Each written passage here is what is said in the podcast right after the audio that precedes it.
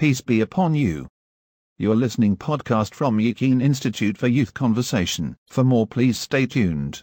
أعوذ بالله من الشيطان الرجيم بسم الله الرحمن الرحيم ولما برزوا لجالوت وجنوده قالوا ربنا أفرغ علينا صبرا ربنا أفرغ علينا صبرا وثبت أقدامنا وثبت أقدامنا وانصرنا على القوم الكافرين ജാലൂത്തിനെയും സൈന്യത്തെയും നേരിടാനായി മുന്നേറവേ അവർ ഇപ്രകാരം പ്രാർത്ഥിച്ചു നാഥ ഞങ്ങൾക്ക് നീ സ്ഥൈര്യം നൽകണമേ ഞങ്ങളുടെ പാദങ്ങൾ ഉറപ്പിച്ചു നിർത്തണമേ നിഷേധികളായ കൂട്ടർക്കെതിരിൽ ഞങ്ങളെ നീ വിജയിപ്പിക്കണമേ അലഹമുല്ല വസ്സലാത്തു വസ്സലാം അല റസൂലില്ല. പ്രിയ സഹോദരങ്ങളെ നൂറ്റി ഇരുപത്തി അഞ്ചാമത്തെ ഇന്നത്തെ ഈ എപ്പിസോഡിൽ സൂറത്തുൽ ബക്കറയിലെ ഇരുന്നൂറ്റി അമ്പതാമത്തെ ആയത്താണ് നമ്മൾ പരിശോധിക്കുന്നത്. അതെ വലിയൊരു യുദ്ധമുഖത്താണ് ഇസ്രായേലികൾ ഇപ്പോൾ എത്തി നിൽക്കുന്നത്. നേരിടാൻ ഉറച്ച് മുഖാമുഖം നിൽക്കുന്ന ശത്രുപടയേക്കാൾ വലിയ വിനാശം സ്വന്തം പാളയത്തിൽ തന്നെയാണ് കിടക്കുന്നത്. സ്വാർത്ഥതയും തന്നിഷ്ടവും അനുസരണക്കേടും മാത്രം കൈമുതലാക്കിയ വലിയൊരു വിഭാഗം കൂടെയുണ്ട് എന്നത് തന്നെ ഗുണത്തെക്കാളേറെ ദോഷസാധ്യതയുണ്ടാക്കുന്നതാണ്. ഈ നേരത്തും യുദ്ധനായകന് ആശ്വാസം പകരുന്നത് കൂട്ടത്തിലുള്ള ന്യൂനാൽ ന്യൂനമായൊരു സംഘമാണ്. അവരുടെ ആർജവമാണ് അവരുടെ നിലപാടുകളാണ്. അവരുടെ ഏറ്റവും വലിയ സവിശേഷത ഒരു നാൾ അവർ അള്ളാഹുവിനെ കണ്ടുമുട്ടുമെന്ന കാര്യത്തിൽ ഉറച്ച യക്കീനുള്ളവരാണ്. അതാണ് അവരുടെ ഊർജം അതാണ് അവരുടെ ആവേശം. അത് തന്നെയാണ് അവരുടെ ആത്മവിശ്വാസവും. അത് ധീരോദാത്തമായ പ്രഖ്യാപനമായും മുദ്രാവാക്യങ്ങളായും പ്രാർത്ഥനകളുമായുമൊക്കെ കാഹളനാദമായി നമ്മൾ ഇവിടെ ഇരുന്ന് ഇപ്പോൾ കേട്ടുകൊണ്ടിരിക്കുകയാണ്. അവരുടെ പ്രാർത്ഥനകൾ പോലും മധുരമനോഹരമായ ആർപ്പുവിളികളാണ്.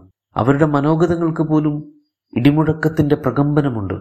അവരുടെ ഓരോ ചുവടുകൾക്കും ശത്രുകൂടാരങ്ങളെ ഇളക്കിമറിക്കാൻ പോന്ന പ്രഹരശേഷിയുമുണ്ട്.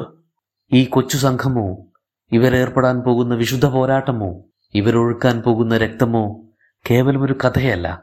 കേവലമൊരു ചരിത്രാസ്വാദന വിഷയവുമല്ല. മറിച്ച് ഓരോ കാലത്തും ഈ വചനങ്ങളുടെ വായനക്കാർ സമീപഭാവിയിൽ അഭിമുഖീകരിക്കാൻ പോകുന്ന വെല്ലുവിളികളെക്കുറിച്ചുള്ള ഉണർത്തുപാട്ടാണിത്. കരുതിവെപ്പുകൾക്കും തയ്യാറെടുപ്പുകൾക്കും വേണ്ടിയുള്ള ഓർമ്മപ്പെടുത്തലുകളാണിത്. വിശ്വാസി സമൂഹം എക്കാലത്തും പലവിധങ്ങളായ പ്രതിസന്ധികളെയും പ്രതിബന്ധങ്ങളെയും അഭിമുഖീകരിക്കാൻ വിധിക്കപ്പെട്ടവരാണ്. ഈമാനിന്റെ കരുത്താണ് അന്നേരങ്ങളിലെല്ലാം അവരെ അതിജയത്തിനും അതിജീവനത്തിനും പ്രാപ്തരാക്കി മാറ്റുന്നത്. ആ ഒരു കരുത്ത് ഫീഡ് ചെയ്യാൻ വേണ്ടിയിട്ടാണ് ഇത്തരം ചരിത്ര പശ്ചാത്തലങ്ങളിലേക്ക് ഖുർആൻ നമ്മളെ കൊണ്ടുപോകുന്നത്. സ്ഥൂല വിശദാംശങ്ങളെല്ലാം ഒഴിവാക്കിക്കൊണ്ട് പ്രസ്തുത ലക്ഷ്യ നിവാരണത്തിന് ആവശ്യമാം വിധം മാത്രമാണ് ഖുർആാനിന്റെ ഓരോ വാചക ഘടനകളും രൂപപ്പെടുത്തിയിരിക്കുന്നത്. കം മിം ഫിഅത്തിൻ ഖലീല വലബത് ഫിഅതൻ കസീറ. എത്രയെത്ര കൊച്ചു സംഘങ്ങൾ വൻ സംഘങ്ങളെ അതിജയിച്ചിരിക്കുന്നു. ഈ ഒരു ചരിത്ര യാഥാർത്ഥ്യം സംഭവ്യമാകുന്നത് എങ്ങനെയാണ്? കൊച്ചു സംഘങ്ങൾക്ക് എങ്ങനെയാണ് അതിനു മാത്രം കരുത്താർജിക്കാൻ സാധിച്ചിട്ടുണ്ടാവുക? നേരത്തെയും പറഞ്ഞു അള്ളാഹു എന്ന പരാശക്തിയിലുള്ള ദൃഢബോധ്യമാണ് മർമ്മപ്രധാനം. ശേഷം അവർ ഉണ്ടാക്കിയെടുക്കേണ്ട ഗുണങ്ങൾ ഒരു പ്രാർത്ഥനാ രൂപത്തിൽ നമ്മൾ പഠിക്കാൻ പോവുകയാണ്. റബ്ബന അഫിറഗ് അലൈന സ്വബറ ഞങ്ങൾക്ക് സ്വബർ ചൊരിഞ്ഞു തരണമേ നാഥ. സ്വബർ എന്താണെന്ന് മുന്നേ പലതവണ വിശദീകരിക്കാൻ ശ്രമിച്ചിട്ടുണ്ട് നമ്മൾ. ഒരു നിർണിത ലക്ഷ്യസാക്ഷാത്കാരത്തിന് വേണ്ടിയുള്ള യാത്രയിൽ ഏറ്റവും അധികം കൈമുതലായി ഉണ്ടായിരിക്കേണ്ടുന്ന ഗുണമാണ് സ്വബർ എന്നത്. നമുക്കതിനെ സ്ഥൈര്യം എന്ന് വിളിക്കാം. അചഞ്ചലരായി കാര്യസാധനം നടത്തും വരെ ഉറച്ചു നിൽക്കുക.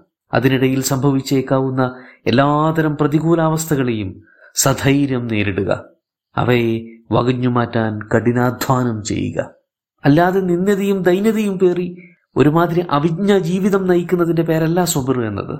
എന്തുമേതും കൊണ്ടും സഹിച്ചും ക്ഷമിച്ചു ക്ഷമിച്ചു ഉരുകി ഉരുകി തീരുന്നതിന്റെ പേരുമല്ല സ്വബർ എന്നത്. ജീവിതം പിഴച്ചുപോയി കിട്ടാൻ വേണ്ടി മാത്രം ഏതക്രമിയുടെയും ഏതതിക്രമവും കുനിഞ്ഞു നിന്ന് ആസ്വദിച്ച് ഇതാണ് സ്വബർ എന്ന് തെറ്റിദ്ധരിച്ചു പോകുന്ന ഒരു വലിയ സമൂഹം നമുക്കിടയിലുണ്ട്.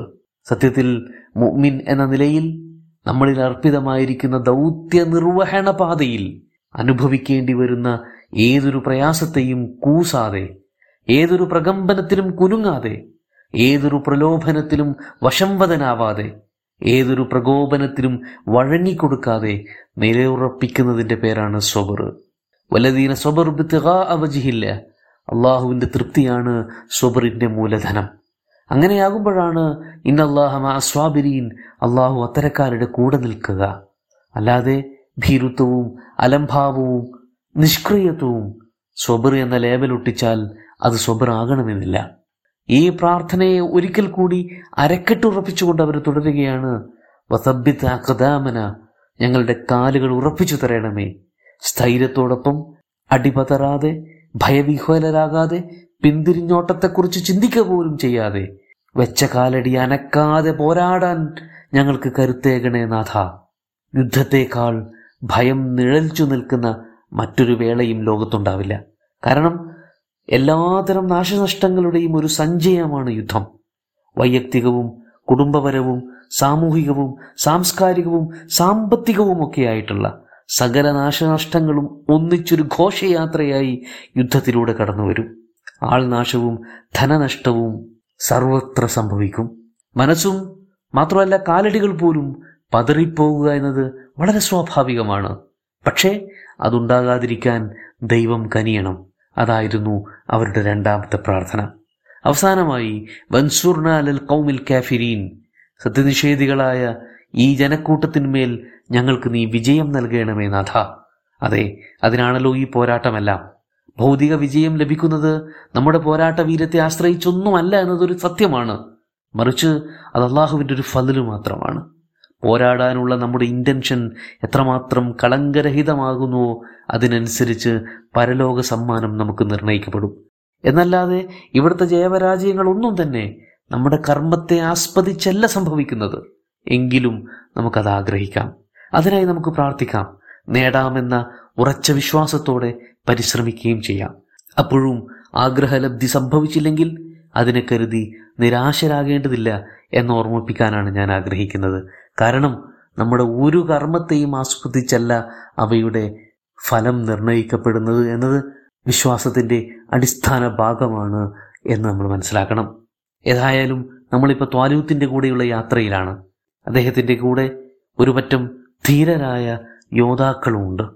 വലമ്മ ബറസൂലി ജാലൂത്ത് ജുനൂതി അവരെയും കൊണ്ട് ജാലൂത്ത് എന്ന ഫിലിസ്തീൻ രാജാവിനെയും സൈന്യത്തെയും നേരിടാൻ ഉറച്ച് യാത്ര പോകുമ്പോഴാണ് പ്രസ്തുത ദ്വാവും തവക്കുലുമൊക്കെ നമ്മൾ കേട്ടത്. ഇനി ആ പോരാട്ടങ്ങളുടെ പരിണിതിയാണ് നമുക്കറിയേണ്ടത്. അത് ഇൻഷാല്ല അടുത്ത ഭാഗത്ത് പരിശോധിക്കാം. അള്ളാഹു നമ്മെ കാക്കുമാറാകട്ടെ. അസ്സാം വലൈക്കും വാഹമത്തുള്ള